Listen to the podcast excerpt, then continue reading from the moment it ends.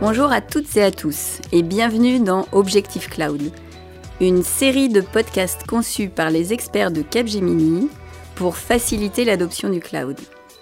Je suis Annabelle Dusselier, directrice marketing France et j'ai le plaisir d'accueillir aujourd'hui Thomas Sarrazin et nous allons parler FinOps. Bonjour Thomas et bienvenue. Aujourd'hui donc nous allons parler FinOps. Est-ce que tu peux nous en dire un petit peu plus déjà sur toi et ton parcours? Bonjour Annabelle. Bah, écoute, je suis Chief Architect au sein du Centre d'Excellence Cloud France et aujourd'hui je porte l'offre FinOps. Alors FinOps, c'est un joli mot, mais ça veut dire quoi? Alors, avant de donner une définition, il faut constater qu'avec tous les projets de cloud, il s'avère qu'il y a des attentes qui ne sont pas euh, au rendez-vous en particulier sur la réduction des coûts. De là est née une pratique nommée FinOps qui consiste à optimiser les coûts de consommation des environnements cloud tout en garantissant la valeur ajoutée que peut apporter le cloud vis-à-vis du business.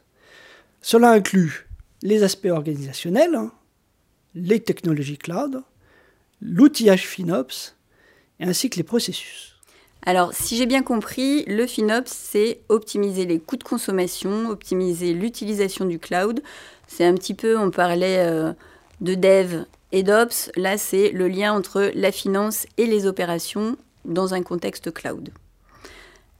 Est-ce que c'est la même démarche qui s'applique à toutes les entreprises? Alors, la démarche FinOps suit une méthodologie qui est structurée en trois parties. La première, c'est mesurer. On mesure les coûts, qui consomme quoi et comment. Excuse-moi, les entreprises, elles ne savent pas aujourd'hui euh, ce qu'elles consomment? Plus ou moins. Les entreprises ont une vision assez euh, high level, mais lorsqu'on veut commencer à travailler de façon plus fine sur l'analyse des coûts, c'est là qu'on voit qu'il y a encore un gros travail à fournir, en particulier sur euh, l'analyse des, assets. Euh, et pour ça, il y a des, approches en utilisant des labels, ce qu'on appelle des tags, pour pouvoir euh, allouer les coûts de façon plus fine. Le deuxième partie, c'est optimiser. Et là, on va s'attaquer à travailler sur des axes d'optimisation des coûts. Donc, on peut travailler sur différents aspects d'optimisation, sur par exemple euh, la chasse au gaspille avec euh, toutes les instances qui ne sont pas utilisées. Euh, on peut travailler aussi sur le resizing, on va dire en français, sur le redimensionnement des, instances, mais également on peut travailler sur l'optimisation de l'usage. Un exemple simple, des, environnements de test ou de dev n'ont pas euh, pour objectif d'être euh, euh, allumé 24 heures sur 24. Et ça, ça marche comment en fonction des entreprises? Est-ce que tu peux nous éclairer, nous dire s'il y a des secteurs d'activité où on a déjà beaucoup d'expérience? Alors, on a toutes les entreprises ont prendre conscience de ce sujet FinOps. Aujourd'hui, on voit sur le marché beaucoup le secteur de la finance, euh, le secteur euh, du retail sont lancés dans des projets FinOps, mais on voit maintenant certaines entreprises dans le, secteur de, l'automobile, du manufacturing, être aussi appréhender ces démarches FinOps de façon très industrielle. Pour revenir à, ta question initiale, une fois qu'on a euh, décrit cette démarche assez euh, standard du FinOps, euh, son application auprès des entreprises peut être différente suivant le contexte. Et en fait, chacun des entreprises peut avoir une stratégie vis-à-vis du cloud qui est un petit peu différente. Certaines entreprises ont déjà des projets cloud de, grande ampleur, d'autres en sont qu'aux prémices. Euh, deuxième chose, la maturité par rapport à l'usage de ces environnements. Euh, quand je parle de maturité, euh, c'est la prise de conscience de comment on, utilise le cloud. Et ça peut être aussi un facteur qui, qui doit nous permettre d'adapter une démarche FinOps.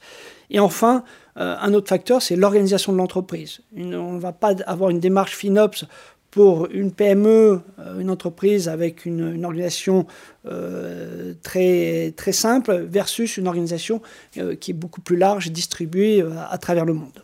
C'est clair. Est-ce que tu pourrais nous donner un ou deux exemples? Bien sûr. Alors, deux exemples. Euh, on a accompagné récemment une entreprise euh, qui démarrait euh, dans l'usage du cloud et qui a pris conscience dès le début qu'il fallait lancer une démarche FinOps. Et donc, nous avons accompagné cette entreprise plus dans une démarche d'évangélisation parler des bonnes pratiques de façon à ce que dès la jeunesse des projets cloud, ils soient dans une logique FinOps by design, on dirait. Euh, j'ai un autre exemple en tête où là, on est euh, face à une entreprise qui a déjà depuis euh, au moins 2-3 ans une démarche FinOps au sens, elle travaille sur son forecast, a des bonnes pratiques FinOps, mais avait besoin d'un accompagnement pour aller un peu plus loin dans l'amélioration continue et donc aller plutôt dans le détail et trouver des axes d'optimisation plus flagrants pour pouvoir optimiser sa facture cloud. Merci pour ces explications. Est-ce qu'on peut dire que l'approche FinOps, c'est une approche de niche, très ciblée, ou est-ce que ça s'inscrit plutôt dans une démarche vraiment globale pour les entreprises?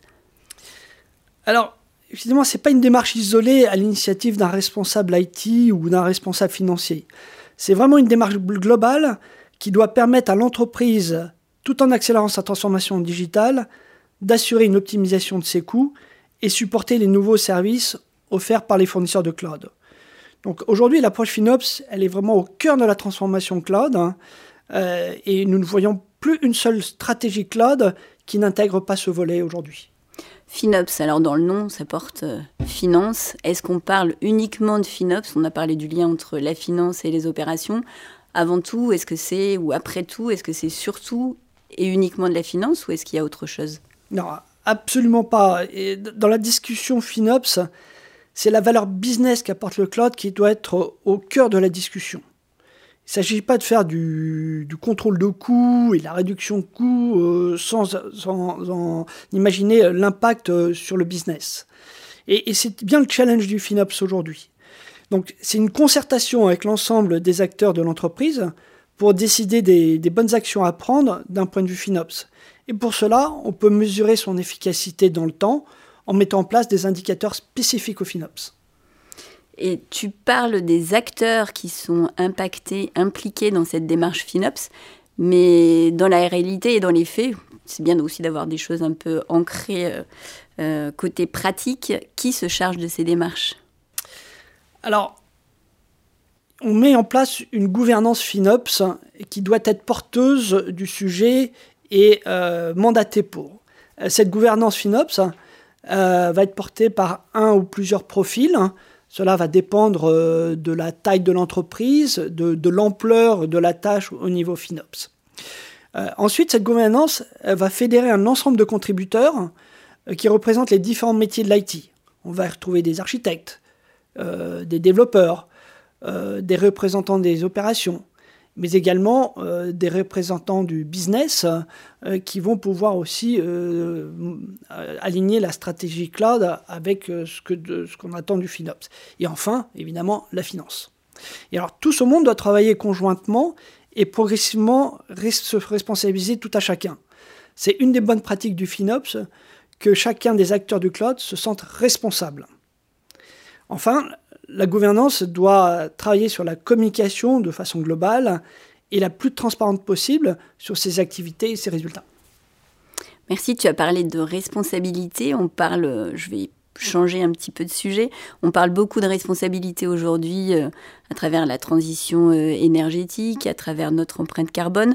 Est-ce qu'on peut dire aujourd'hui qu'il y a une convergence entre l'utilisation de FinOps et tout ce qu'on met euh, autour du Green IT ou tout ce qui va permettre de freiner ou en tout cas de réguler notre empreinte carbone, par exemple?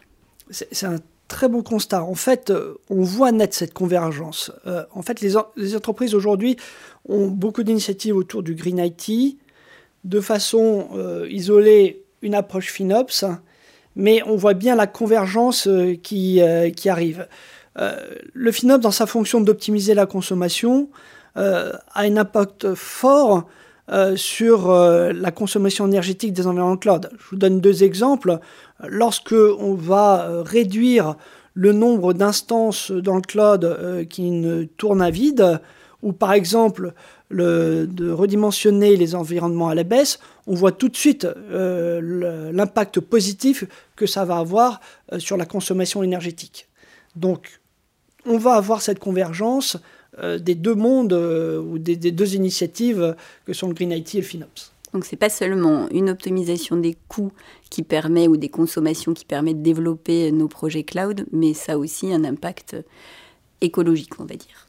Tout à fait. Ça peut y contribuer en tout cas. Absolument. Notre podcast s'appelle Objectif Cloud. Quel est Thomas ton objectif pro ou perso pour conclure ce podcast pour l'année 2021 ah, Une difficile question. Écoute, perso, je me suis mis à la guitare cette année, donc j'espère d'être euh, d'ici à la fin de l'année être capable de jouer quelques morceaux. D'un point de vue professionnel, euh, il est clair que mon ambition euh, pour 2021, c'est que le FinOps devienne une pratique au sein de l'entreprise et qu'elle soit généralisée. Merci beaucoup Thomas d'avoir répondu à mes questions. Merci à toutes et à tous de nous avoir écoutés d'avoir écouté ce troisième épisode de la nouvelle série de podcasts Objectif Cloud. Si le podcast vous a plu, n'hésitez pas à le partager. Vous pouvez aussi télécharger notre guide Transformation Cloud, les clés du succès, coécrit par Thomas Sarrazin. On se retrouve bientôt pour un nouvel épisode d'Objectif Cloud.